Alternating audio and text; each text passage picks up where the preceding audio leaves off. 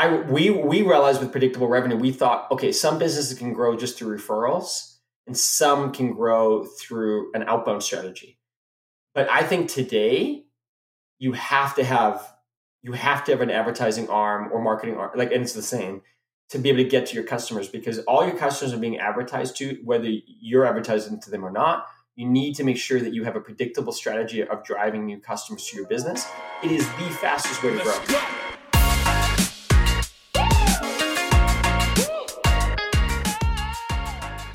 Welcome to Building Bigfoot, the podcast to grow your business profitably. I'm excited because I'm introducing Stephen here. He's actually my brother, co-founder, and co-CEO of StreetText. And uh, it's StreetText is a platform to really grow your business with uh, Facebook ads and Instagram ads, and to reach more clients through an acquisition funnel that you own and you build. Uh, and and really, it's about performance-based marketing. So it's about effective ads that get you leads that get you outcomes that you're looking for to grow your business. So, without further ado, I want to introduce Steve. And Steve, why don't you kick it off? Share a little bit about your story, and this is going to be fun. I, I have never got an interview before. Uh, so uh, uh, my story. Any particular? Where do you want me to start? I guess.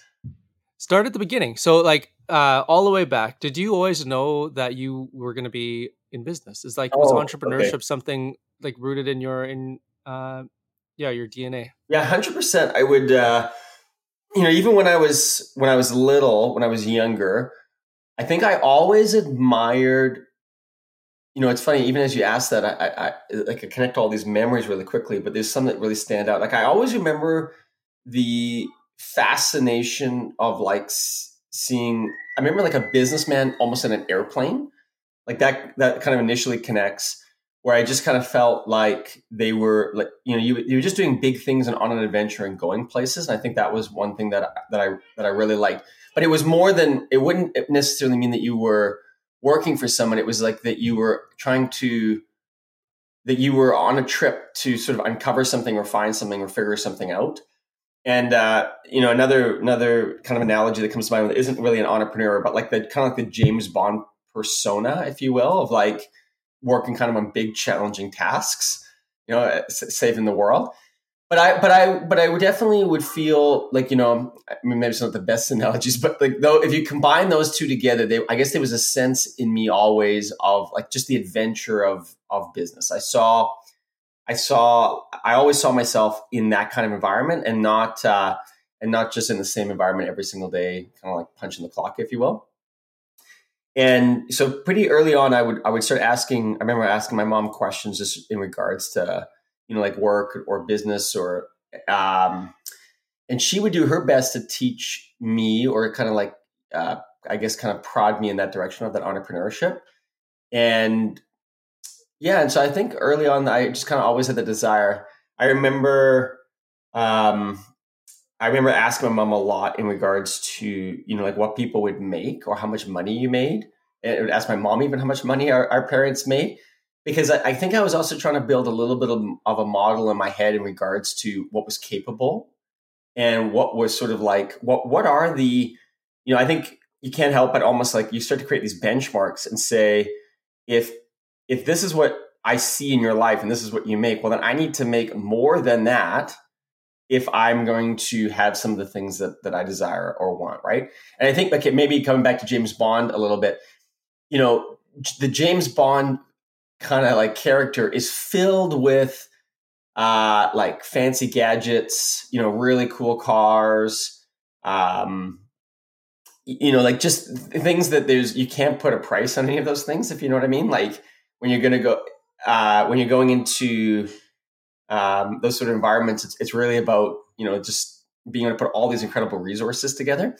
And, you know, this just sounds funny, but this last, it, this last weekend, I was invited to an event.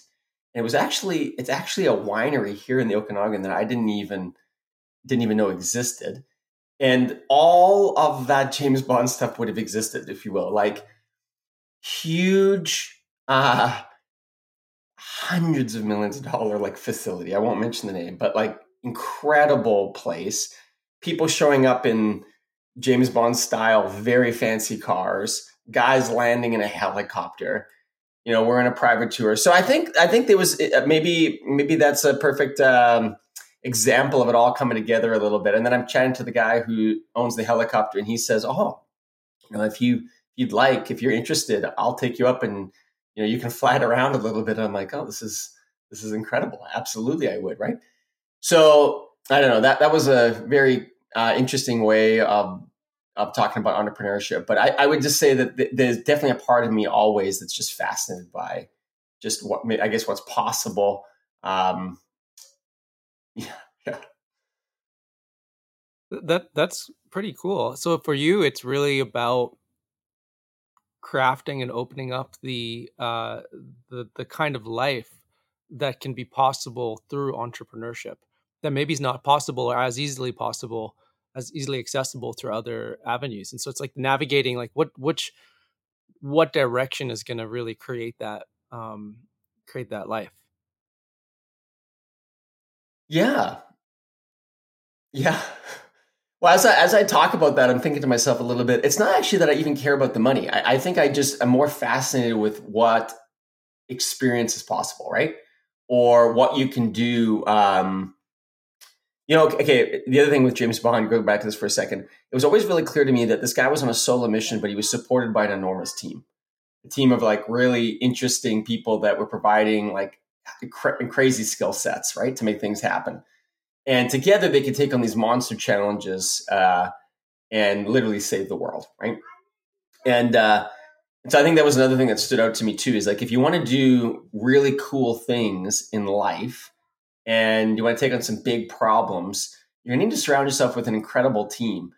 And you all get to participate and partake in that incredible adventure when you work together like that. So I think that was another thing that I found interesting about entrepreneurship is just, you know, when you combine a bunch of different talents together and a bunch of different uh, people together, you can take on really, really big challenges or, you know, take on big problems. So yeah, I, I, you know, even as a, it, really isn't even about the money. It's about the size of the problem that you're taking on and what that can look like when you when you take it on. Like, what can be the outcome of that, or what can what can the adventure be like when uh, when you work on that together?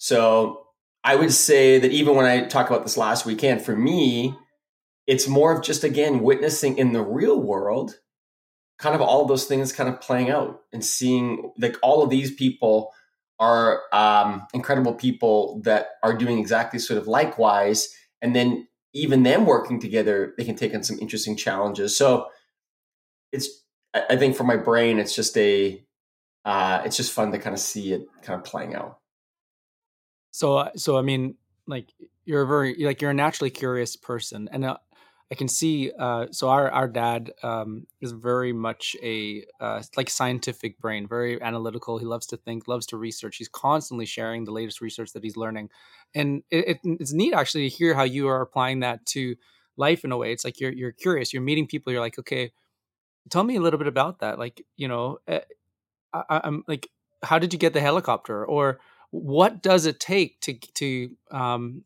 to uh, to have that heli- like that helicopter scenario, the James Bond scenario. And then there's another piece that you're sharing, which I think is interesting, which is you, you're clearly more drawn to the Mission Impossible or James Bond type teams, where you know that there's a team working together versus Jason Bourne, who's a solo guy on a solo mission, um, and he doesn't necessarily need a team. He's just this guy who's who's um, kind of independent and is doing his own thing. Whereas for you, you're like, okay, how do we how do um, how do we collaborate in a way where everybody gets to participate and win in this adventure?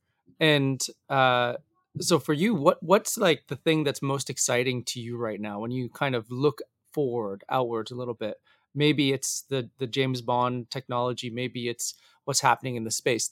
What's what is it that fascinates you and, and especially in regards to technology yeah. So, uh, you know, obviously just sticking on that theme a little bit, you know, I, we really are living in sort of that, that world, that environment now, right? Where, especially in the, just even right now, like obviously, obviously with AI, right? Um, I think AI represents you, you almost, you almost can't even make I was actually thinking about this the other day. I don't even know if you can make the movies that we could have made and lasted a while. Like you're going to have to, you're to have to start pushing the envelope a little bit because I feel like all the movies that were made of AI, right, were of kind of what it's possible right now, and we're already well beyond that. Like in other words, you know, you could you could, and back to James Bond. I mean, he'd wear glasses that could like maybe uh, they had a camera in them, right, and they could record a conversation or identify people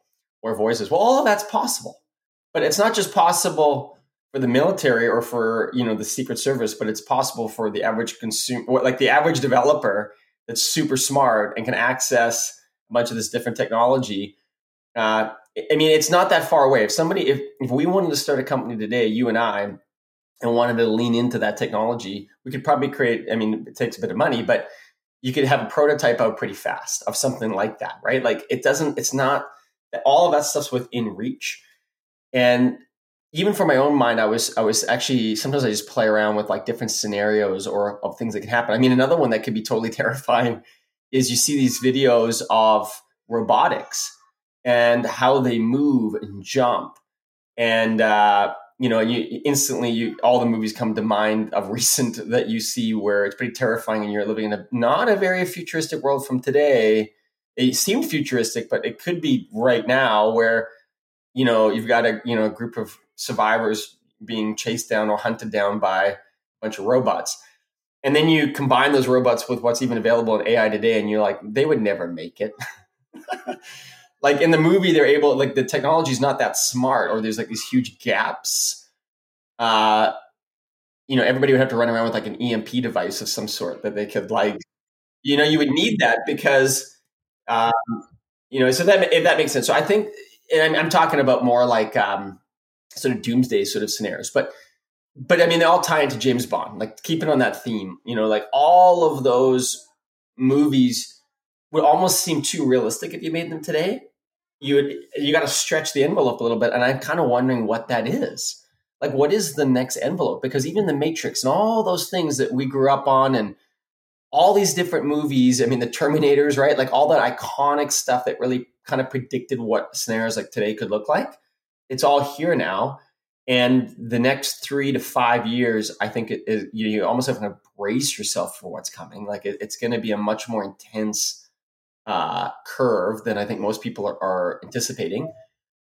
And sorry, so with all that in mind, like what is when the futuristic thinkers that wrote those and created those movies, you know, 20 years ago, some of them, or even just like the Matrix concept, what's next? Like, what are they going to be thinking about? Because I'm like, what is, what is that? Like, what is the next? Because we're here. We're in like the future of futures, if that makes sense. Yeah, I was listening to the Boston Dynamic CEO uh, in an interview, and he was saying the funny thing is that he's actually really scared of ChatGPT, but he's not at all scared of um, robotics and I think the uh, irony there is like as a human nature, we look at stuff like AI or robotics, and the thing that terrifies us is the thing that we don't understand or we don't know.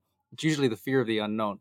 And I, and he was saying there's a lot of safety like protocols and mechanisms getting put into robotics, but the reality is I'm not scared of uh, you know AI through ChatGPT at all.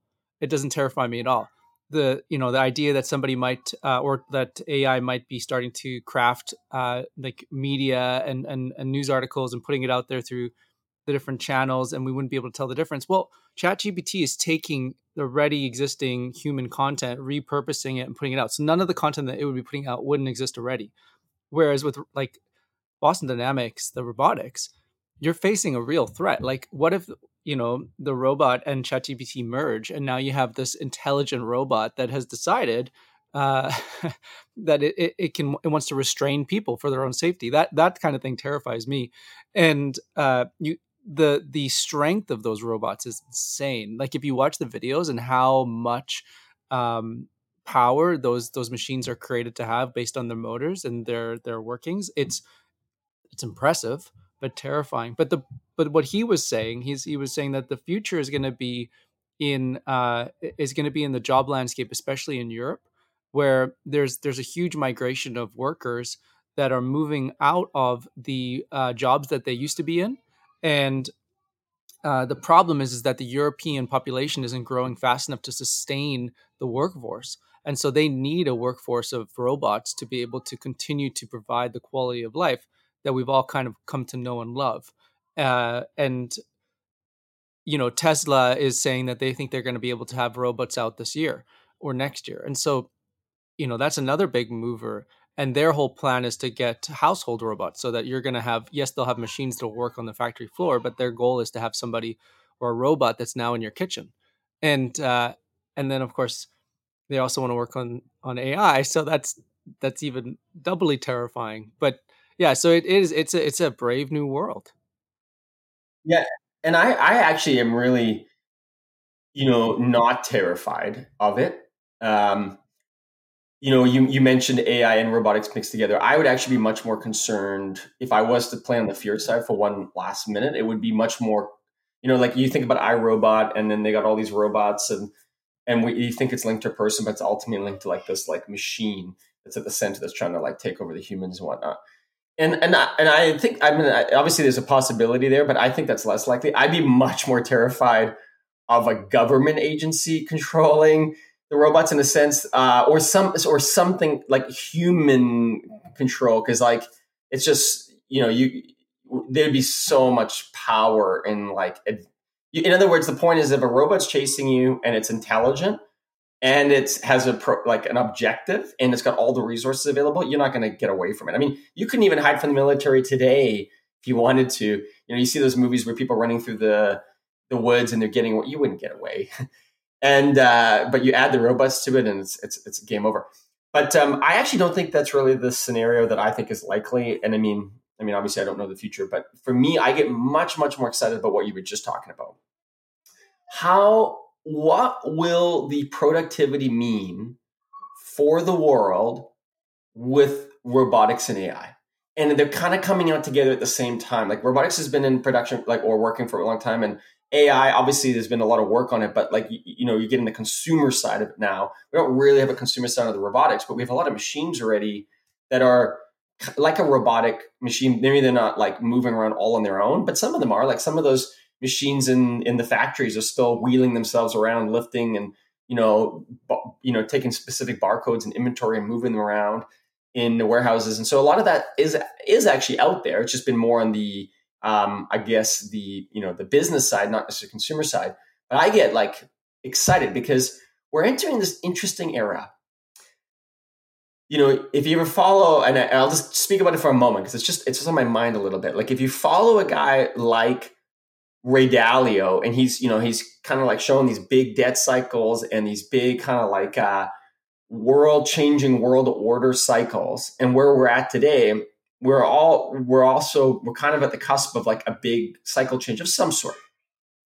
And yet you could never have predicted robotics and ai and so what drives more productivity creates huge value like if you can like eh, you know you think about just basic economics like productivity is the number one driver of like wealth right like if you can create productivity in an economy you can create enormous value and enormous wealth and so, what does AI and robotics mean if you can get it out fast? Like, does it almost change that whole variable in where we're at today? Like, we are in a bit of a precarious position, but or and maybe it doesn't. But I I, I wonder about that.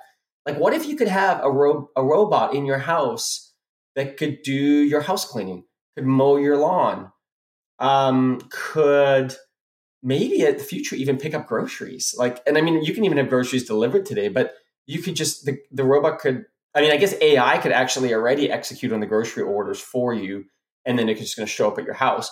And maybe you even have a robot that takes those groceries and puts them into your into your your fridge, or you know, this like if I think about, I I've got a lot better in the last number of years of hiring some things out. I still do you know a bunch of things, but I but there's a lot of things that I'm still my time is filled up. Like when you even if you're just maintaining a home vehicles, all that kind of stuff. There's actually quite a bit of your life that goes into that stuff. And you and we're pretty good about getting it done. You know, like you, you're kind of working around, um, even if you have friends coming over, well, I gotta quickly put the pool cleaner in and then I gotta go do this thing and do that thing and you're kind of getting ready. But what if a robot could do all of that? and, and to me, that's actually really exciting. Like I think, and now that's just that's one kind of productivity, but I still think that would save the average consumer a lot of time. But what if like, you know, so many, so many kind of tedious tasks were completely eliminated, and everybody, even in a company, you wouldn't have to do them. Like, you know, we're one of the things that we, we need to consider, obviously, is like hiring more like research assistants or assistants for some of our team members. What if AI could come in and just eliminate so many of those administrative stuff that bogs down everybody in every role? Um, everybody has tasks that come up where it's more work for you to find somebody to do the task than just to do the task yourself. So you just do the task. Where if you could have a really good AI model you know, like an example would be, you know, I was just helping our sales team migrate over to a new CRM. And and I, it was just easier for me to go through and, and, audit a bunch of the data and clean it up myself and move it over for them because I really want them focusing on what they're doing. That's not really the best use of my time either. I don't want to have to like it's going to take me way too long to find somebody. So I'm just I spent like almost three days solid on just doing that. Like it, and I used actually I did leverage AI slightly in it but it would and i used it more for like formulas for like my excel sheets that i was google sheets but what if you could just give it the task and we just do it. That, that kind of stuff gets me really excited. Yes and i was even thinking like uh you know landscaping. You imagine you could just like use ai yeah. Well not not just weeds but weeds. like what if you oh, what if you had a picture in your backyard and you're like oh if only you could create this. You go to ai and you say generate a super cool oh, looking backyard landscape.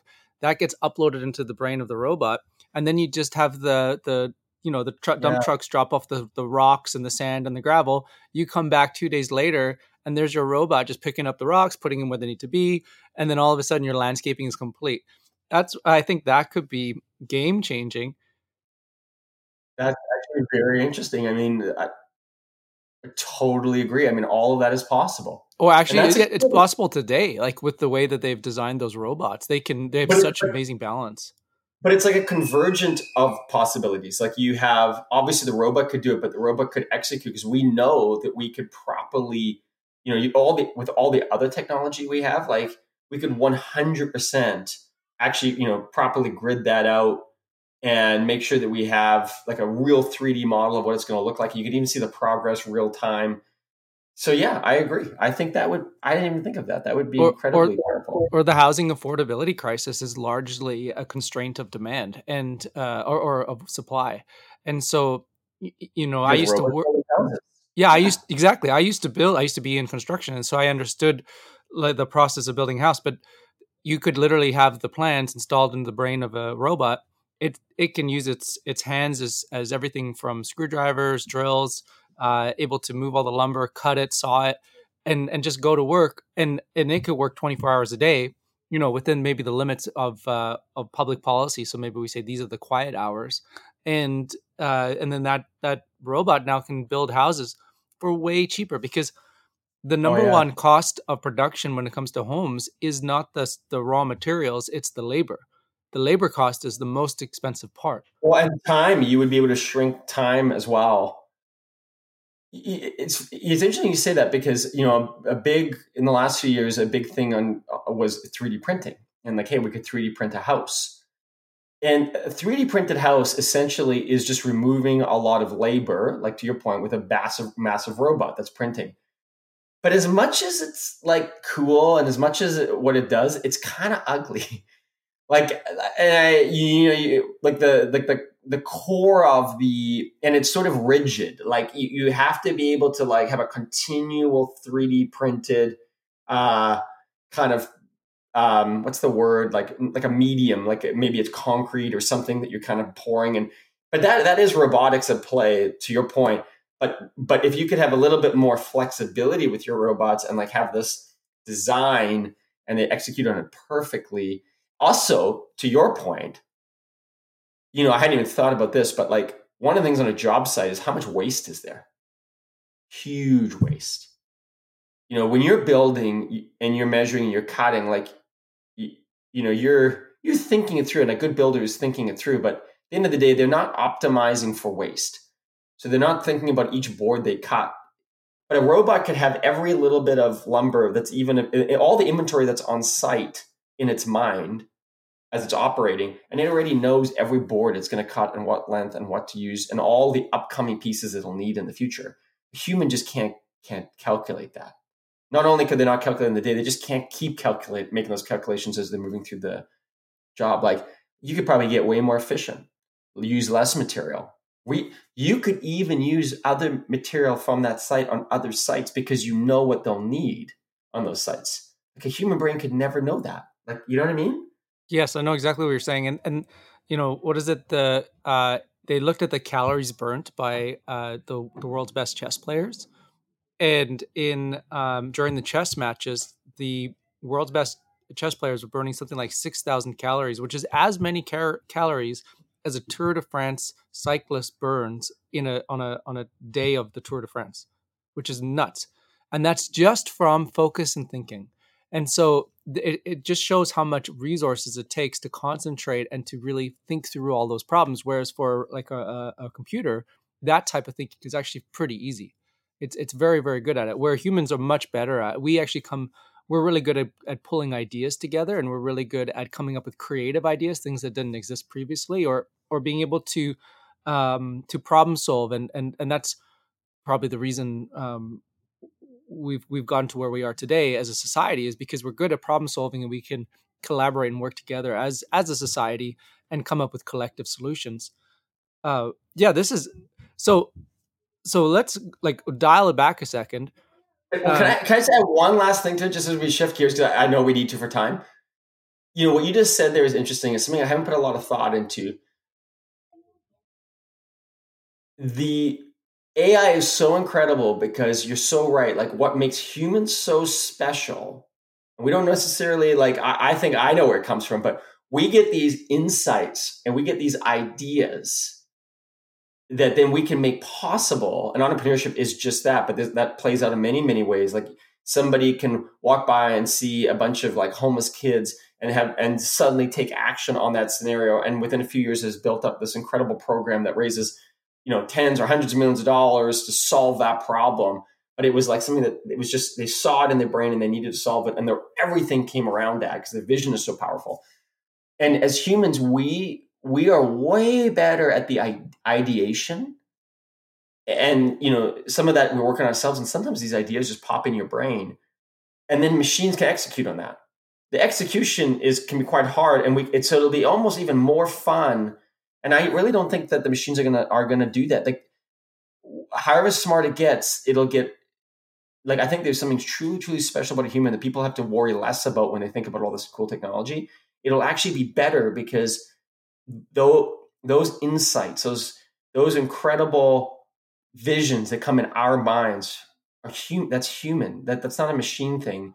And and I know it's not a machine thing because because of the disconnect. Sometimes what idea comes in your head there's no path to it based on the current uh, it's not even like you're solving a problem you have an insight in something that never even existed in your mind prior like you don't even know where it comes from and that i think is pretty special what makes a human unique so anyways we can shift gears i just wanted to close on that yeah that makes that makes a lot of sense like i remember watching the documentary i think it was the Bro- brooklyn bridge it might have been the brooklyn bridge it might have been the manhattan bridge and the uh the, the guy that was working on it back in in the 1800s uh, he said something profound, which is it takes it only took three weeks to design this. Like he obviously is a, like he was working pretty hard at it, but to design the the schematics and the engineering for it, but that created work for years for thousands of men because the execution, the ideation part is is relatively like we're we're naturally good at that but it's like you can have an idea but then actually seeing that idea come to fruition takes a ton of execution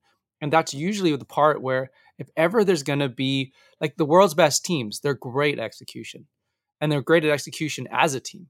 The the world's best um, everything it comes down to to the quality of that execution. So uh, so shifting gears slightly, uh, before you uh, you started StreetText, before you um, tell me a little bit about your your journey. So like you've you've you've got this idea, you got this inkling. Um, where do you like do you just know straight off the bat what it is that you're going to do and what you're going to pursue how do you get to the place where you're starting to create business yeah so going back to kind of like we were, we were just being a little silly there talking about james bond and stuff but uh nonetheless, obviously, a seed was planted, and I knew I wanted to do, I guess, my own thing, if you will. And so, you know, I go through high school, and when I'm graduating high school, you know, our mom is incredible, and she is making sure that I'm going to pick something. Like what our mom cared about more than anything else, and you remember, was like some sort of post secondary degree, right? You know, she just wanted to make sure she could get her kids to a point where they had something to fall back on. She'd often say that, and um, and I, and I, I, really appreciate that in her. She she definitely you know just wanted to make sure that we, we were pushing to at least that point, and then we could take it from there. But I remember the only two things that I was interested in, or when we went through this, we had a book. I was looking at you know the the university in Kelowna. It was actually the college at that time, but I was looking through all the courses, and the only two that really stood out to me were um, computer science and business. And throughout that journey, I realized really quickly when I would speak to somebody, like my orthodontist would, would be working on my teeth. But what I was really fascinated with was the life that he could build out of it. And it seemed like that was the path to get there. So I was considering even that for a little bit, but it even with that, it became clear to me I wasn't really interested in becoming a dentist or an orthodontist. I was more interested in the business side of what he was doing. And so it was business, but obviously I had this really strong inclin- inclination towards computer science too, because that time, if you remember when we were younger, I'd take computers apart and put it back together with our dad. And I was really fascinated with, you know, just back then we were working on like DOS. I remember when Windows came out, but it was really hardware based. You know, you're doing a lot of like hardware, you know, um, you know, upgrading your hard drive or like thinking about just how excited it was when you could get a little bit more RAM in your computer and all those kinds of things are gone today, you know, in terms of like the, just the power. But anyways, all that to say, I was fascinated with how computers work. So those are the two choices. Going to university and uh, I'm studying business, but I remember they would always, in the program I was in, they were kind of always trying to put you into a lane. So fairly early on, like, do you want to be a manager? Do you want to be an accountant? You know, do you want to be like a financial planner? Do you want to be an invest, like on the investment side? Um, you know, do you want to be an economist? Right? Like, there's all these kind of like different lanes a little bit. And I was interested in all of them and definitely didn't want to be defined by any of them, if that makes sense. I so I remember I really struggled because it was interesting to me that certain personality types, they 100% I want to be a manager. I want to go for a manager role. I'm thinking about applying for co-op positions as soon as I can with the manager title. And that terrified me. Like I, I had absolutely no interest in that. Like zero, zippo. Like I remember even thinking there was something wrong. What, what is missing? If I have no direction. I just want to take all the studies and be very general at it. I mean, even the law, we studied some business law, which I found so fascinating. But I knew I did not want to be a lawyer, but I wanted to know how the law worked. And so, anyways, that was kind of like that journey. I took all the general studies. The most interesting to me was the finance side. So I leaned a little bit more on that and the accounting side. Um, graduated university with no job because I had no job in mind, but it coincided with a man that I had met, and he was a commercial real estate developer, and he he was sort of somebody that was in my kind of like network, if you will, through church. I had seen him and I admired him, and uh, I literally just went up to him and said to him, "I will work for you for free if you can teach me what it is that you do and how you do it." And so, you know, here I am coming to university with zero income mind. Like maybe I said, I, it's not really about the money. Like I didn't really care about the money. I, I was more focused on like the learning and the skills. And so, anyways, I go to work for this guy, and literally, he was paying me zero. Um, and then he started paying me a thousand dollars a month. And for the thousand dollars a month, he he he also he was actually uh, a student of that mentality, if you will. So he saw no problem in paying me very little because he, he actually would say to me, What I'm going to teach you is much more valuable than what I'd be paying you. And and I, I learned a lot from him, but I also did a lot of uh, mediocre things. I picked up his kids from school. Sometimes I, I was literally his assistant. But he gave me huge responsibility very quickly. You know, I was renoing, which I didn't want to be doing either. I was, I was, we were buying these commercial buildings and I was literally demoing them. But then before I knew it, I was with him on this franchise side and we were we were putting in franchises. He put me in charge of of seeing the whole projects from a PM standpoint the whole way through. And then he put me in charge of running the businesses, hiring the people, and then making these businesses profitable, which is pretty, which is which is a pretty um, extensive set of skills you know, when I look back, it was a pretty big ask for somebody coming out of university that had zero experience and zero understanding of how our business actually operates, other than the theory. So, anyways, I worked for him for a while doing that. It was an incredible opportunity. Um, the challenge a little bit with that scenario was I didn't realize at the time that this particular individual had some. Uh, I guess you know nobody's going to know who it was, but and it's public anyways. But this individual was manic. So I went away on a trip. I remember I went back to Africa and because that's where we're from. We're immigrated from South Africa. So I'd gone on this trip and there I was just dreaming about like the next wave with this particular individual and company. Like I just saw a future there. Like I the stuff we were working on was only ever expanding and it even though I was working with someone, you know, it was is it, I think this exists a lot in companies that people don't realize. There was entrepreneurship there was tons of entrepreneurship within this company, within this opportunity, right? Like there were no limitations placed on what was possible. And so I was very excited. I came back, but when I came back, it had like burned down. you know, it was we were suddenly running into money problems. This individual was not the same person. Um, they had over leveraged themselves on some personal stuff. We were selling buildings. It was just crazy. And so, anyways, that, that was another side to witness. But I I ended up because I was doing the commercial leasing as part of also the uh, this building stuff. I had to become a real estate agent. I didn't want to become a real estate agent, but I became a real estate agent as part of the process. And I remember even doing that. I actually had sold our parents' home, like they needed some help selling their home, and they wanted to do it actually at that time by themselves. But I was their agent. I helped them do it. I created all the contracts. I sold it for them basically. I sh- I did the buyer stuff. I like I brought people through the property and uh, so when everything kind of crashed, and I ran into a personal injury, I'd broken my ankle really badly in a motorcycle accident. And so, anyways, I remember when it all crashed and burned down, I had a real estate license and a broken leg. And I went to, I started going around to some of the, um, I started phoning some agents in Kelowna, and I ended up meeting a guy named Wade Webb at Royal LePage. And as soon as I chatted with him, it was just, I knew I was going to work there for a while.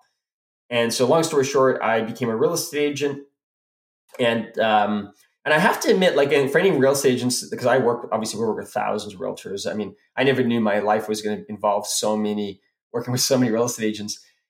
But I never could have imagined some of the really cool things that would come out of being a realtor. Like I, I would say I was a reluctant real estate agent. I didn't want to be one necessarily, like because I wanted to do this other commercial development stuff. Like this was not part of the plan.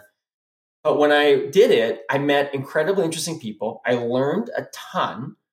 It opened up a lot of yeah, you just you just work on really interesting deals. And very quickly, because of my skill set, I was doing commercial deals as well as residential deals, and I found it really fascinating. Um, anyway, so fast forward through that. This is where it gets kind of cool. You know, we would. This is before apps, um, 2007, 2006, maybe somewhere in that neighborhood or somewhere in there. Um, I don't know how much time we have. We're going to do a really fast here, but uh, you know, I ended up having this idea that op- all these real estate agents were running open houses, but open houses, there was no way to like drive traffic to the open house other than you'd have to have your open house signs.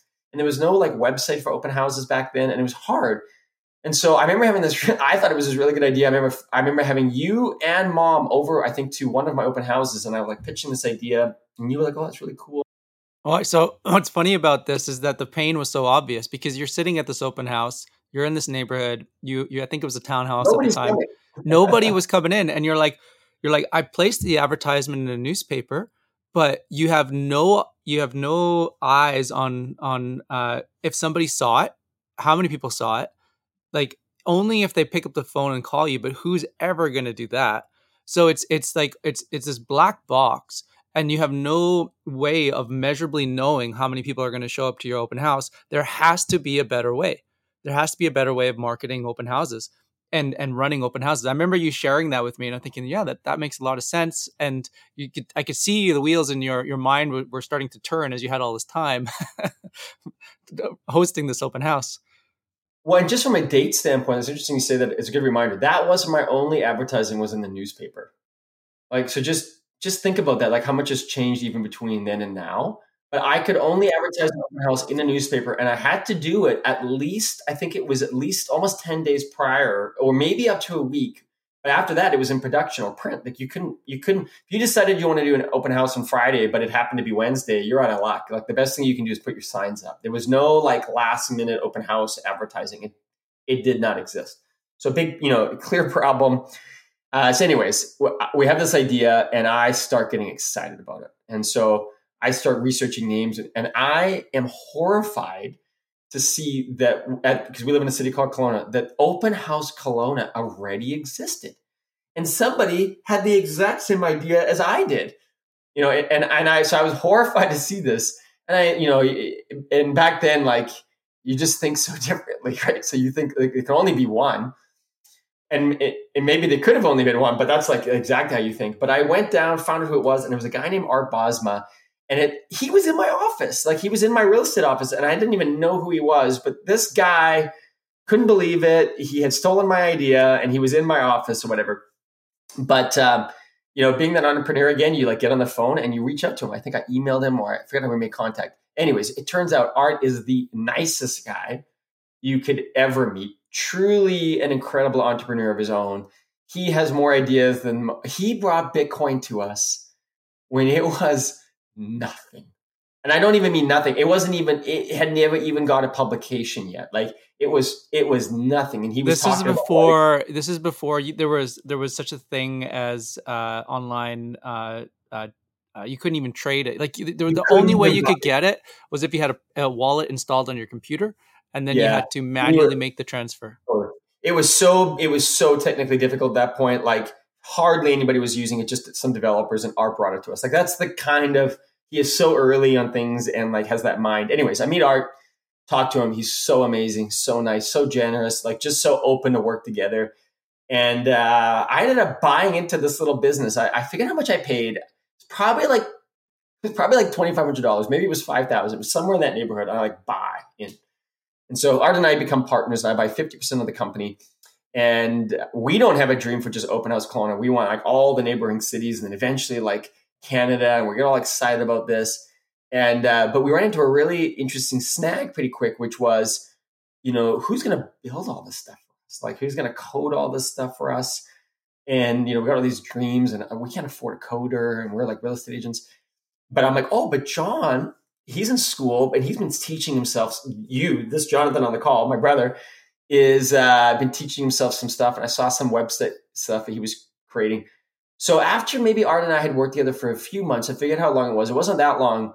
We then go to John and we pitch to John like this new journey, this new adventure of these open house cities and what it can mean. We run the revenue numbers, and I think we got you interested, right? Like, and actually, was was open house or was Centuria resales was that before that? Kind of like within that mix? Because that's a whole nother story. I, we had already we had already done Centuria resales at this point. Okay, so yeah, then just briefly talk about that. I I get this commercial. Oh no, we don't get so.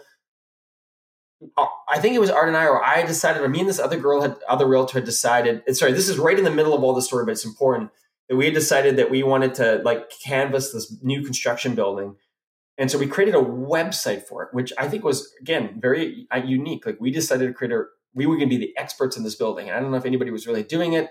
Again, this is newspaper days, but we create an early website of this um, of this building. We want to make sure that everybody knows that we're the realtors for it, even though we had no listings in there. We weren't we were nobody, but we couldn't figure out how to get it out there. So we we worked with John to create a quick website called Centuria Resales, and we got all this print material for it these flyers, and we got into the building and we like just stuck them under all the doors.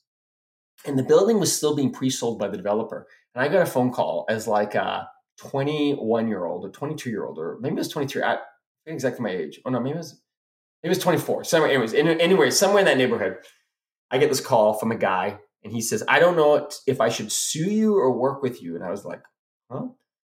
And then I was like, "Oh shoot! Like, did I break a rule?"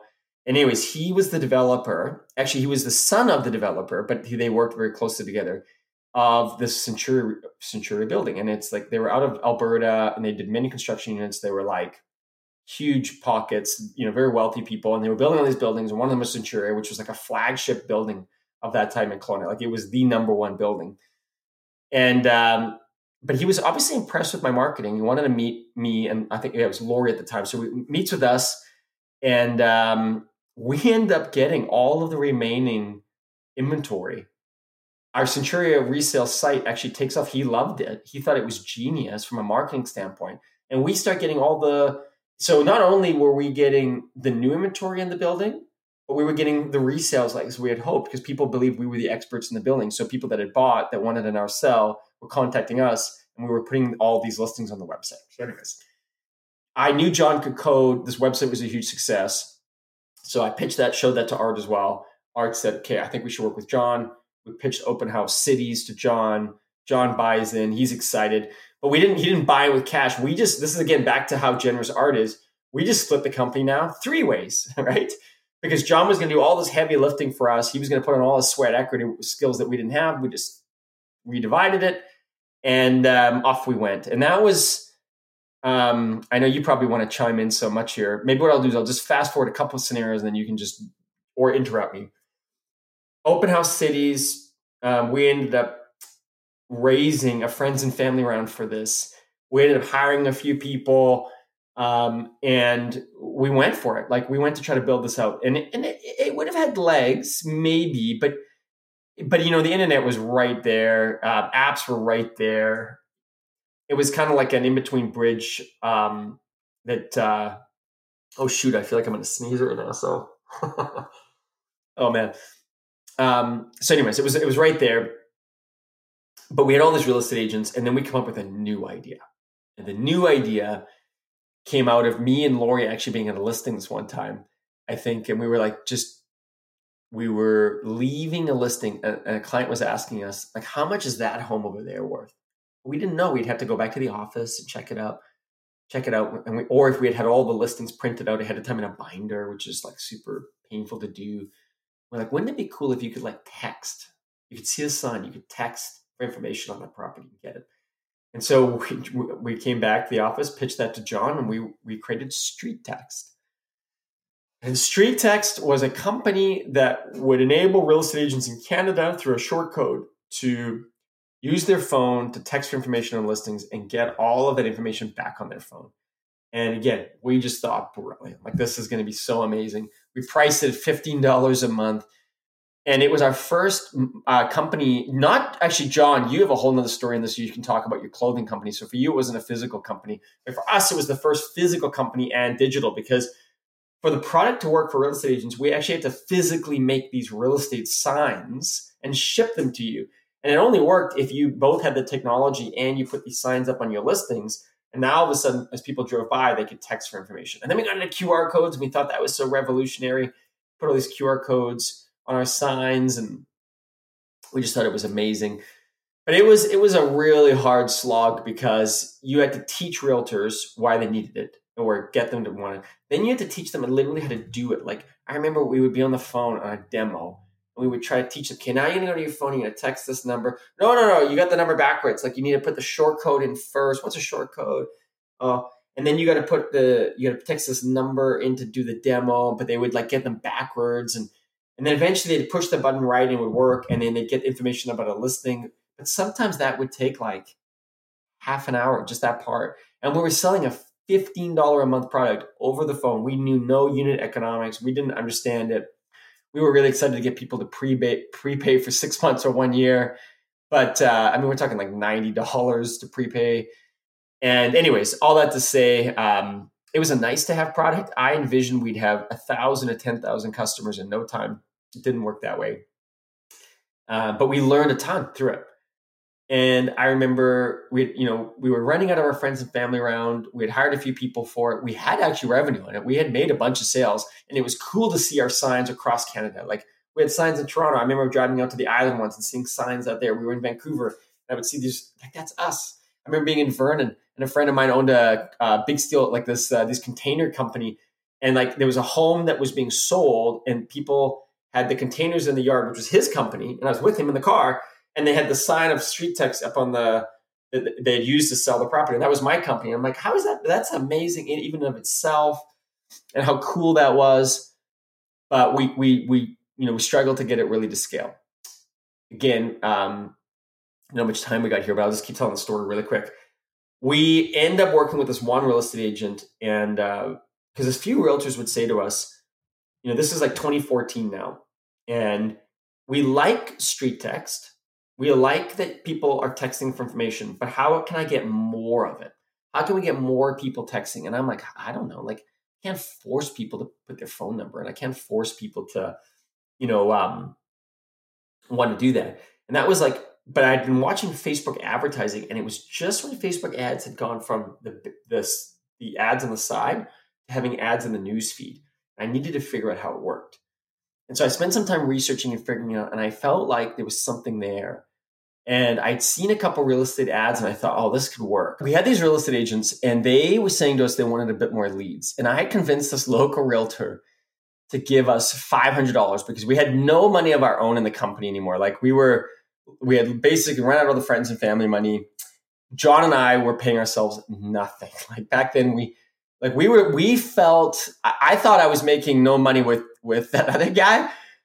When you start your own company, we were making like no money. And uh, anyways, we, you know, it was it was definitely a tough slog, and we were learning a lot, kind of those early days of entrepreneurship. But we, so I had this realtor, and he gave me five hundred dollars, and with that five hundred dollars, I could use it to advertise. And so I just went to town on, Facebook, and we tried this and we tried that, and we were trying ideas while still, you know, running the other company but we are trying this.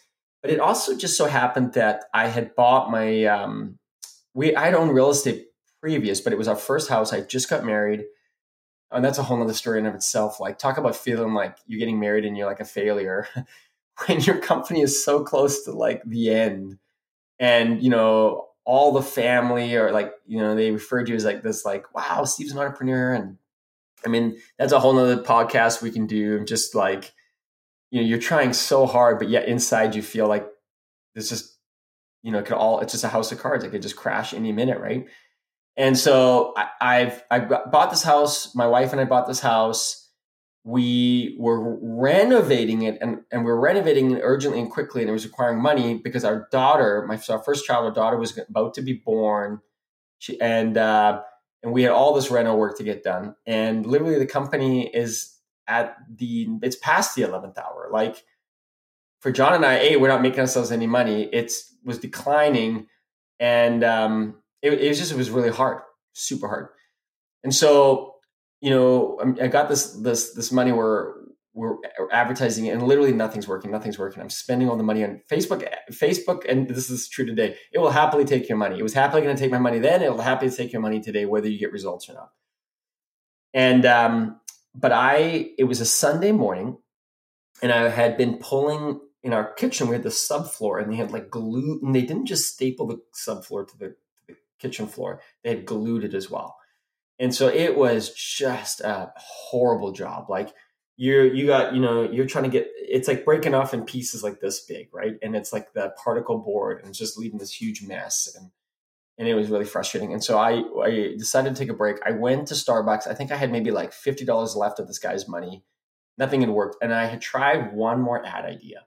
I tried this last ad idea in Starbucks. Remember, I ran it, pushed it out, launched on Facebook, drove home. I mean, my phone. I put my because we had no furniture in the house. Like the house, the house was just like a complete like construction site.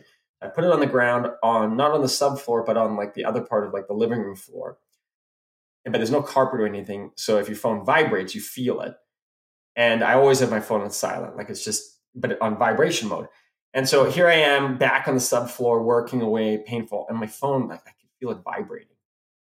And I thought someone was just trying to get a hold of me, but I just wanted to get what I was doing done. But it kept vibrating, like it just kept. I remember looking over and I could see like just like it would light up, and I thought I could see all these messages on it. You know, and it was maybe like 50, 10 feet from me finally I stood up and went over there. And what I had done, the way I had set it up was that if I generated a lead for this real estate agent, I would send myself a notification and it would show like a text notification, it would say new lead. And literally my phone just had was covered in like new leads. It was just new lead, new lead, new lead, new lead. And I opened it up and I scrolled through. And like in that moment, I knew that we we had something. Like if if I could do this, I knew if I could do it for him, I could do it for more people and that was the birth of of the new i guess a 2.0 so we still kept the name StreetText but it was going to be on facebook ads you know john had obviously been a big hand in making all that te- early technology and stuff work too and we were just so excited and then it was just hit the phones So I started phoning all these different real estate agents that were existing clients of ours and pitching this new product to them. And it was strung together like it was as prototype as you could get. It was like literally, I, I had a Google sheet that they, this was the product. It was a Google sheet that I would, like new leads would show up in because I would use Zapier to like put these new leads in and I'd run everything like on no, wait, no, Zapier, Zapier didn't exist yet. So we were using, Oh, I thought it did. no, no, Zapier didn't exist yet. I'm trying to remember how I got the leads in there without Zapier. Uh, we were sure doing direct, um, we were doing direct APIs to Google uh, through the uh, through the application. So Okay. Either way, um, I was we were able to get the leads into that sheet, and that was the product.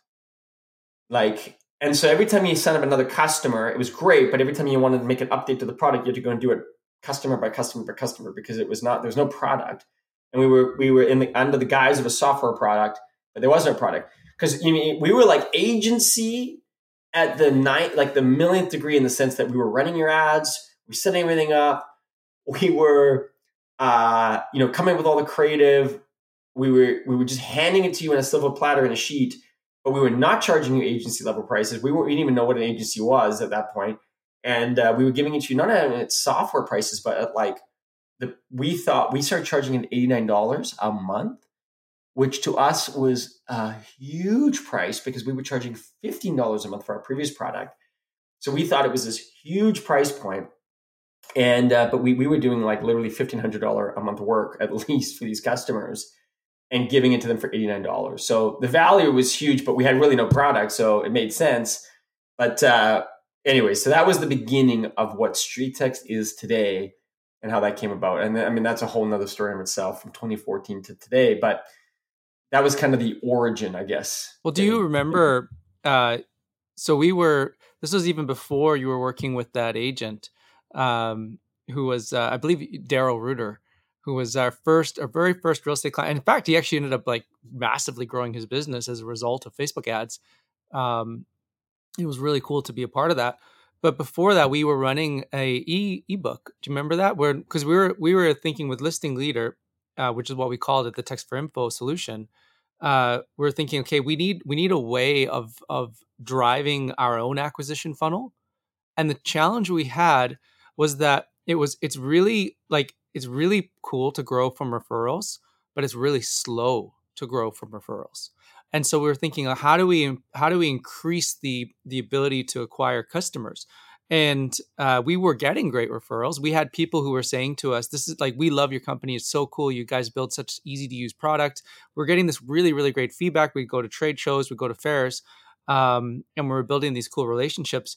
But then, like nobody was going to Google and searching, "How do I get you know text for info solutions?"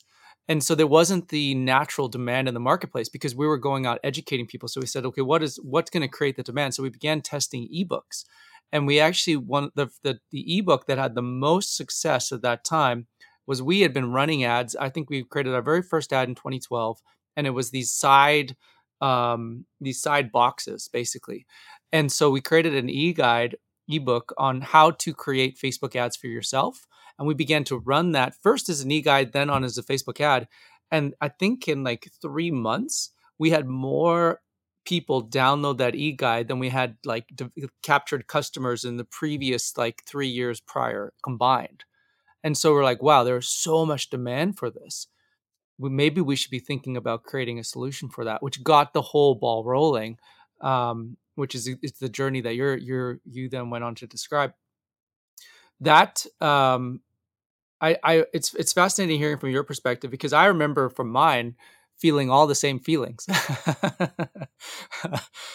it, there's a part of me where um, it, it I, I was like conflicting, right? Because you feel successful, you built something, but you also feel like a failure because you feel like it's like it it, it could just disappear, like it was all a facade, and and I hate that feeling. I really don't like that feeling. I wanted to make sure that what we were building and what we were doing but then the other side is I saw so many incredible um, things, and we got to build these these great relationships. And uh, I remember, yeah, I I, I could go. But that's my story. So for for you, um, what do you see as next? Like like looking back now, fast forward a decade essentially, and what do you see the future of advertising? What do you think it's going to look like? Great question. I, I just want to add one thing to what you just said because it actually happened last night. So as our month ended last night, and I was looking at the revenue we brought in, I just kind of glanced over it, and then it, this there was a small part of me that like went back to like that day, like early days, and I thought to myself, I can't believe I just glanced over this number. Like this is a number that was so beyond anything we could even have hoped for back then. You know what I mean? Like from a revenue standpoint. And it's not a small number. Like it, and when we were early days, I mean, if we could even have just done like we would, I remember just dreaming like if we could do, the company could make ten thousand dollars a month.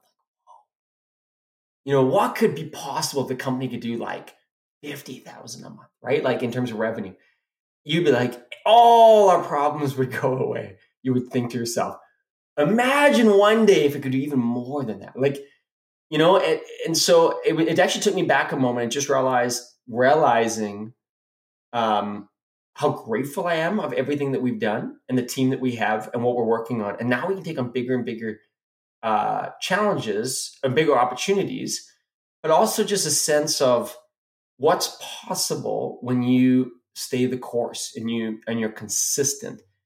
And um, you know, and, and it's you know, John, like you you know this, like our journey. I mean, in terms of years now in this business, we have been probably like 13 years, or what, what was it, 14? It's because like it, has been a long time of like the whole journey. Like I forget exactly how many years it is in total, but I think 14 maybe.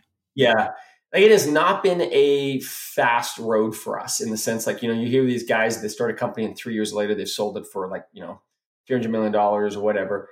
Um, you know that that has just not been our journey but i also wouldn't change anything from it. Like we have learned so much from it and i think it's it's uh but it has not been a fast journey but, but it's also a good reminder for anybody listening like stay the course and keep building and keep going because you learn so much and your learning begins to compound even if you don't feel it. So looking forward for the next 10 years in the future of advertising the future of advertising from from this is just my perspective and I, obviously john and i share a lot of this but you know we can he can build on it in a big way is the future of advertising is going to be more fragmented than before.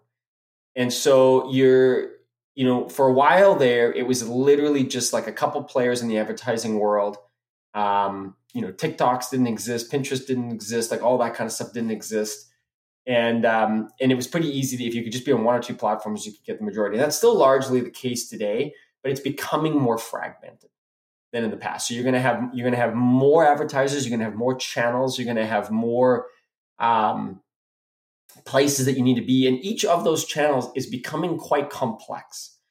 So even if you just want to advertise in Google, which has an enormous um, reach, or Facebook and Instagram has enormous reach, each of those platforms. Uh, so, example like YouTube, you need specific ads, you need specific content, you need specific uh, strategy, you need to like I kind of joke about it, but you literally needed like it doesn't have to be a long degree, but you need a degree in it to run it to work it. And it's very different than PPC. It's very different than Facebook ads. It's very different than even how you're going to run certain content on Instagram or Instagram Reels. Like they're all, or TikTok. They're all different, right? And they all have their own um, their own way of basically tapping into the algorithm. They have their own way of like how to run ads or get return or ROI from your ads consistently and how you need to be able to monitor and track that. So for a business owner, it's complex and hard, you know, and you got to kind of pick a channel. Um, and if you get a pretty smart team, maybe you can take on two channels, but or maybe you pay a lot for a pretty big agency and it can do all those things for you, or you string some tools together. StreetText has always set out to make that easy for a business owner and to make it so what we what largely what our company has been doing and is going to continue to do is we aggregate a lot of the data. We look at what's working on the platforms, and then we give you templates that you can build on and work from, but that you just push a button and you get results. And that has been kind of like the name of the game for us, and we were very early on that. And obviously, there's a lot of other companies are trying it. But yeah, even when I see what they're doing, they're never doing it the way we're doing it, and I'm very proud of the way we're doing it. We made some hard decisions early on on how we aggregate our data, how we have lead attribution, uh, and how we keep that all consistent one to one. So, touching on that, um, lead attribution has only got harder you know, you look at all the iOS 14 updates and what Apple's doing, and I mean, Apple's got its own game; it's playing in that, and you know, that was a great kind of like dig to Facebook, but it's changing the internet because you know, obviously, the internet's changing, Google's changing, um, any sort of third-party pixel data is changing. You know, if you don't own that data, it's heavily changing. That's why you jump on every website and it's asking you if you can opt into the pixel, any sort of third-party pixel, and what they're using it for. Privacy is a big deal, and it should be because you need to know what you're doing, but but the point is, is that the landscape is changing and all of that has a huge impact on advertising. And where it has a huge impact is on visibility, right? So if you're spending $100 or $1,000 or $10,000, what ultimately are you generating from that spend? And that is way harder than you think. Like if you run one type of ad with one type of category in one type of channel, maybe you can get some visibility. But wait till you start trying a few more things and you try to run different advertising on different platforms and you maybe you're hitting the same people but you don't even know what you're hitting and then you've got a website and you're driving trials try to figure out the attribution for every one of those channels and how they're performing also knowing that there is a synergy when they're playing together so you have to account for that too not an easy task it is much much harder than you think um, and so StreetText is really set out to solve that problem to, to have that attribution. We can provide that attribution, but also make it a very simple platform that you can make advertising decisions on and actually get results from. And so I think the future is only going to get harder in the advertising side, but it's also going to become more it's going to become more powerful than ever. Like we have never seen the amount of companies that are starting on the internet today. And that's great. Um, there are way more software companies that have ever existed news the the traditional advertising mediums are basically dead like you still have tv today but like if you think about where ford is going to spend the majority of its advertising in the future you know they see tv as a channel but it's nothing like it was no it's going to be it's going to be youtube it's going to be it, it, yeah, yeah. And, and so the point is is that i think there was a time where though some of the big established players were still there and a lot of the big companies were there and you had you didn't have as many companies that were leveraging a lot of the like the Facebooks and Instagrams. But uh, that's noisier now, and now all the big players are on those platforms. They've been there for a while, but it's it's the digital play is only bigger and getting more fragmented. The amount of influences we have today is like the new world of like content creators, and like you want to be on their channels and get into their media, and they are eating up a bunch of the airtime, if you will. And then you've got like just a massive of like companies that are trying to become media companies. And so i would say it's going to become more important than ever to be that your content you're creating is being seen and that you're getting good attribution from it but that the challenge there isn't going away. It, it is only increasing and that's really what i see the future of is like you know for, for the businesses that we work with we want we can we can cut through that noise we can get you to the right audience um, effectively and and get a good return on that ad spend so you can grow your business. And then the other large side of that is that I think for a lot of businesses they also underestimate the power of their database. They underestimate the relationships they already have in pl- that they already have, but they also forget or underestimate how many how many companies are advertising to their existing customers and going after the existing customers and how important it is that they make sure that they keep that that that that kind of foothold in that customer's mind that they are the brand that you want to be working with long term, um, and that when the next transaction comes up, um, that they are the person you're thinking of. And so that's also a big part of what we do and what we've been specializing in making sure that your brand is, is top of mind in front and center because there's so much business in your database that I believe just goes it's missed all the time if you're not paying attention to that. So I guess that's kind of like, you know, it's about being strategic in how you stay stay front and center of your uh, of your database, and it's about owning yeah. that database because the channels are becoming fragmented, and the reality is, is people are spending their time uh, 15 minutes here, 15 minutes there, 15 minutes here, 40 minutes in another platform, but they're they're spending their time across these different platforms. YouTube is a huge player. Facebook remains a huge player. Instagram keeps uh, playing like uh, Reels has, has become a big thing. Short forms on YouTube become a big thing. Short form on TikTok obviously is is a is a big thing. But how do you create either content or uh, brand advertising in a way that keeps you relevant on those platforms? And then those platforms have algorithms that are biased towards new, fresh content, which means if you don't have a content creating engine that is uh, specifically crafted around call to actions, you're in real trouble. And you're talking about like, okay, we'll take that a step further and think about well, what happens when the pixel's ending, or what happens when um, attribution is is completely changed, so that it's all a black box again. Back to the newspaper world. How how do you compete? How do you stand out? And how do you do that as a a business owner whose business depends on making sure that you are generating new um, new relationships all the time and then how do you do that at a high level so that you are not just uh, you know getting a deal here or there but you're actually building a business that creates the lifestyle that you um, that you dream of and so this is becoming more and more challenging and this is where i think the both the opportunity but also the the reality is, is that it, it's it's challenging for us too as as a technology provider because we have to stay ahead of all these changes and there's so much more our team has to be integrating and working on so it gets incredibly expensive to support it because you're not just supporting one api or one integration you're supporting multiple apis multiple integrations and you're not just supporting one format or one placement you're supporting multiple formats multiple placements on each of the different players and then you have to come up with content that that is new and working in those different um, channels all that and then bundled into an app experience that feels easy and streamlined and simple.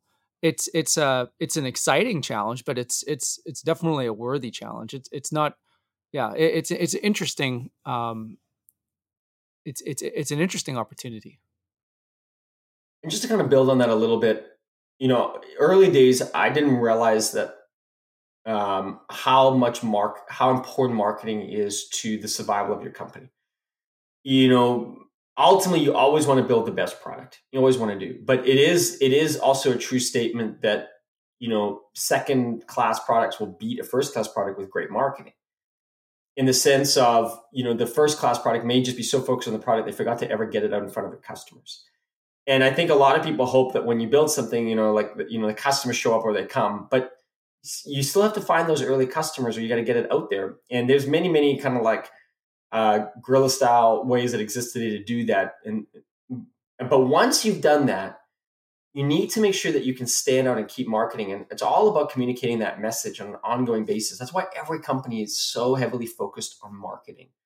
And make, I mean, Apple's another great example. I mean, they build an incredible product, but what do they think about all the time? Was their messaging and their marketing, right? Like, because that's going to connect to the consumer, which is ultimately going to have an impact on the brand, even though they got an incredibly great product they had to make sure that the marketing was there. And I and I think in the a number of years ago when it came to just like digital, you know, I think it was a maybe a little bit easier to find products. Could be wrong, but I felt like it was like just. But there's more now than ever before. And a book came out called Predictable Revenue years ago. Um, and on that book, obviously, it was really about like an outbound email strategy to grow your business. And to what you were saying there, John, as well, I totally agree. Like you, you need to be, you know, you need to be standing out because I we we realized with predictable revenue, we thought, okay, some businesses can grow just through referrals, and some can grow through an outbound strategy. But I think today you have to have you have to have an advertising arm or marketing arm, like, and it's the same to be able to get to your customers because all your customers are being advertised to, whether you're advertising to them or not you need to make sure that you have a predictable strategy of driving new customers to your business. It is the fastest way to grow. Uh, real estate's a great example of that because I remember early days, a lot of realtors, and sometimes they might still say it, but not as much anymore. They would say, "Oh, I don't spend a dollar in advertising. I just go through grow through referral." The fastest way to grow your real estate business, all the big teams do this, is through advertising. Because every time you bring in a new customer, you generate a customer that can become a referral for the future. But if you didn't advertise for that new customer, you wouldn't get them. Somebody else would get them. And so you're going to lose out on those referrals. So to grow through referrals basically means you have a set set of customers and you're hoping you're going to grow, but you probably you have no predictability on that. Where when you have a strong marketing and advertising arm, you can actually grow predictably. But here's like here's can, the other thing on that I think, which is really like this whole podcast is about growing profitably, and the thing that uh, you know people don't realize is that through paid advertising it's an incredibly powerful way of growing profitably because you get a tangible ROI. You know, for most businesses, so we're in the tech space, so we we understand. We go to the conferences and we go to like if you get a two to four x ROI, that's considered like like amazing. In fact, if you get over a four x ROI, the uh the it's you're supposed to be spending more money on advertising at that point and bring your your um, ROI down because what means is that you're leaving money on the table. You're not actually maximizing your your your growth trajectory. For most service um, businesses, especially in in like the real estate space, like the average is a 15x ROI on our platform. 15x. That means like every dollar they're spending in real advertising, it's $15 in return. That's super fast and profitable way of growing. But here's the the kicker, and I think this is the part that really needs to like make sense is that now say you get somebody and you you turned it into 15x ROI, get one referral from that person, you've just doubled your your your ROAS. You've doubled your return on ad spend. You've doubled your your return on your investment. And so the agents that we've worked with that have actually thrived the best on advertising, the ones that are the best aren't the ones who are like uh, very transactional. It's the ones who are really good at referrals and they understand the importance of advertising. And so they go and they advertise, but then they're creating relationships that are quality relationships with their clients and they're they're just blowing up their businesses as a result. And that's the key. I think people just don't understand like they think it's like either it's like I spend money or I save money. It's like, well, no, it's about making sure that you're spending money accountably so that you can measurably see the ROI and invest in a business for the long term that's creating value for your customer. So much so that they are telling their friends and their family and their sphere that they need to work with you. And so because you're you're serving them just to that level. Yeah, it's very true. And um, even just thinking as you're saying that, like I think human nature is because it's so true. Like our average customer would get at least 15x, not accounting the referrals. But because the nature, traditionally, a lot of our clients are in the real estate, like because of the nature of the fact that that client might not show up for three months or six months, they would actually, many of them would probably take a 1.5 return if they could get it immediately and there was no risk. You know what I mean? But you could do it in like seven days or four days or five days or whatever. And but what they don't realize is that the it's so much greater if you can just wait a little longer in the sense of you know there if there was no risk everybody would do it and you wouldn't there would be no you would make nothing if that makes sense because it would just be so crazy like it's the very fact that there's some time delay and the that time delay is human is the human nature component that is going to get most people out of it they're going to panic and they're not going to do anything, or they're going to feel like, oh, I'm generating these leads and I haven't generated any business from it. Like, ah, I got to stop. And they stop. And where the other, you know, obviously those that know what they're doing and they've got that little bit, and maybe they've seen it through and they, they probably just witnessed it. But once they have that confidence, they just, they just, I mean, they grow so fast and they make oh, so much. I have a, a, great, a great story I heard yesterday that just uh, blew my mind. So there's an oil and gas trader and uh, I don't know if you like so oil and gas traders they they they um, it's very hard to get into, but if you get into it, you can do very well. And uh, uh, he had shorted um, he had shorted natural gas, and this was at the start of the uh, the COVID pandemic, and all of a sudden, like oil shutting down, um, every and basically he lost sixty million dollars in less than one month. He so, but he was shorting it. I would have thought that he would have been making money.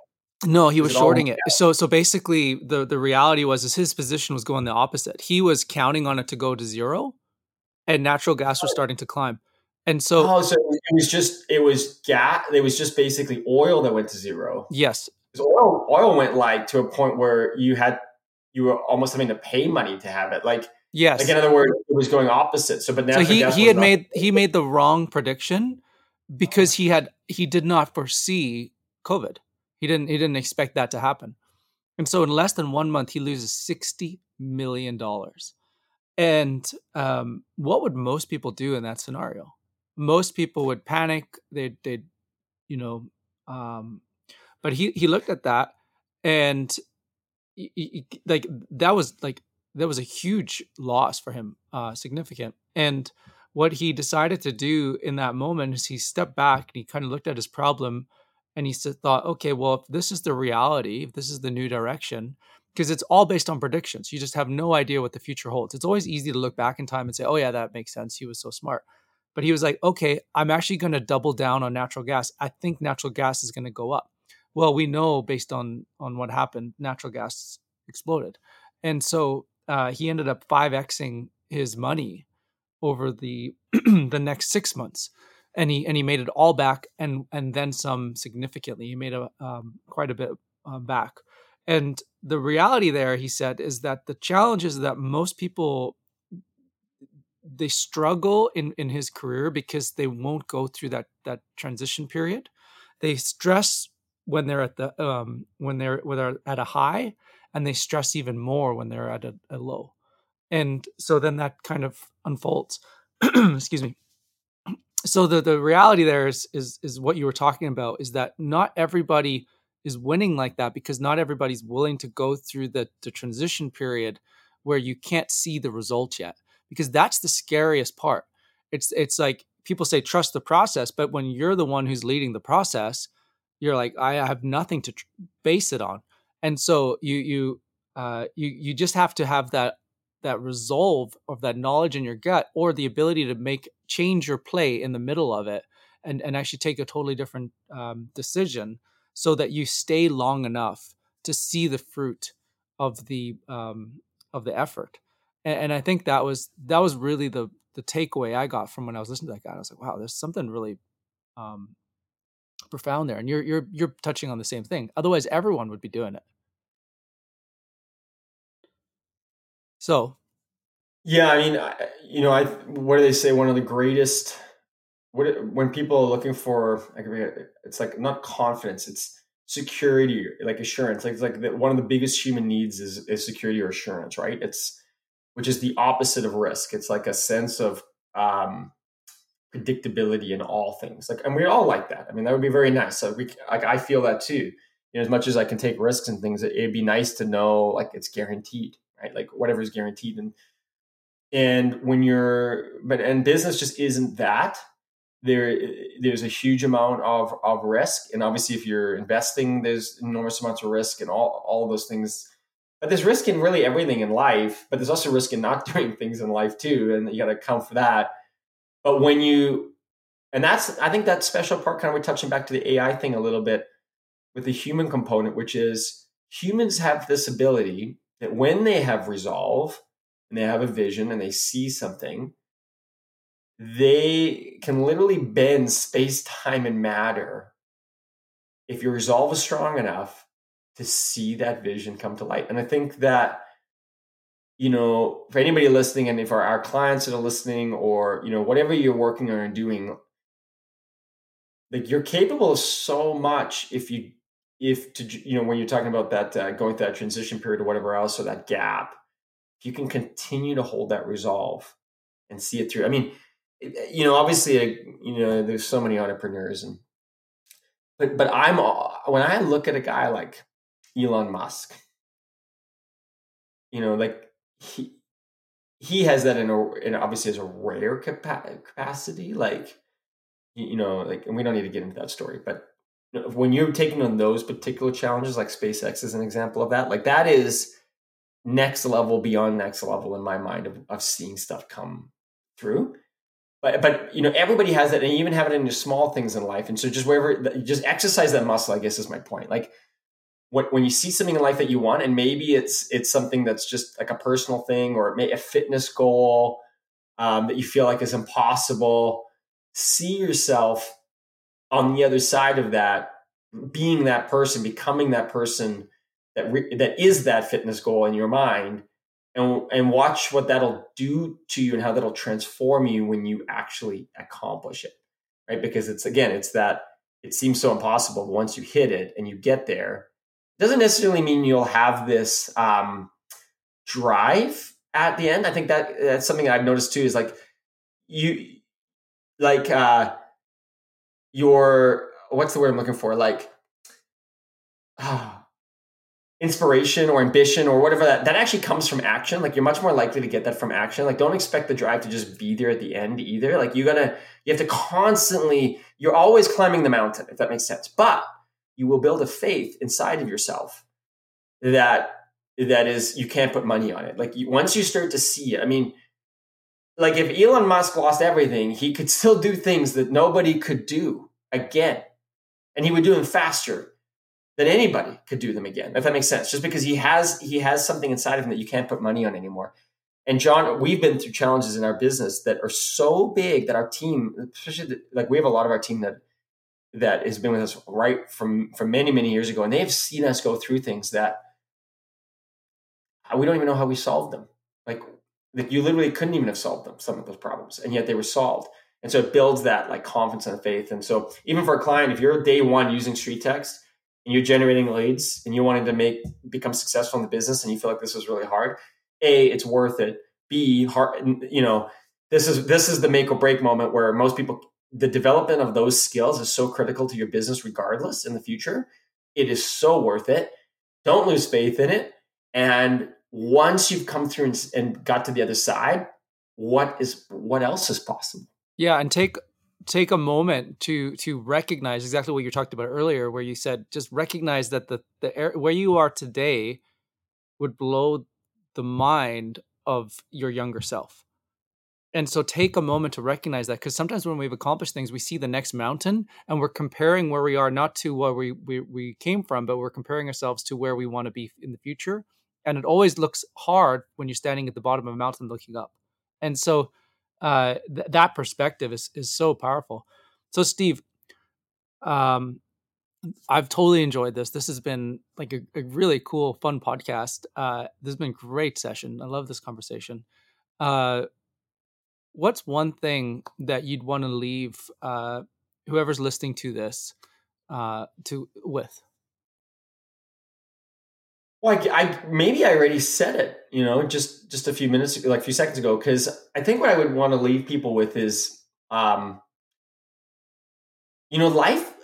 Like I don't know who, uh, or you know, people say like life's about being happy, or um, and I think what a lot of people almost kind of contrive from that sometimes is life is supposed to be easy. And life life is not supposed to I really don't think it's supposed to be easy. I, I actually think it's supposed to be challenging because it is challenging. Like life is has a lot of challenges to it. It doesn't matter. It's the challenges come small and big in all different shapes and forms. But it's what it it's it's who you become as a result of those challenges, and then how you can shine your light to inspire others. Right?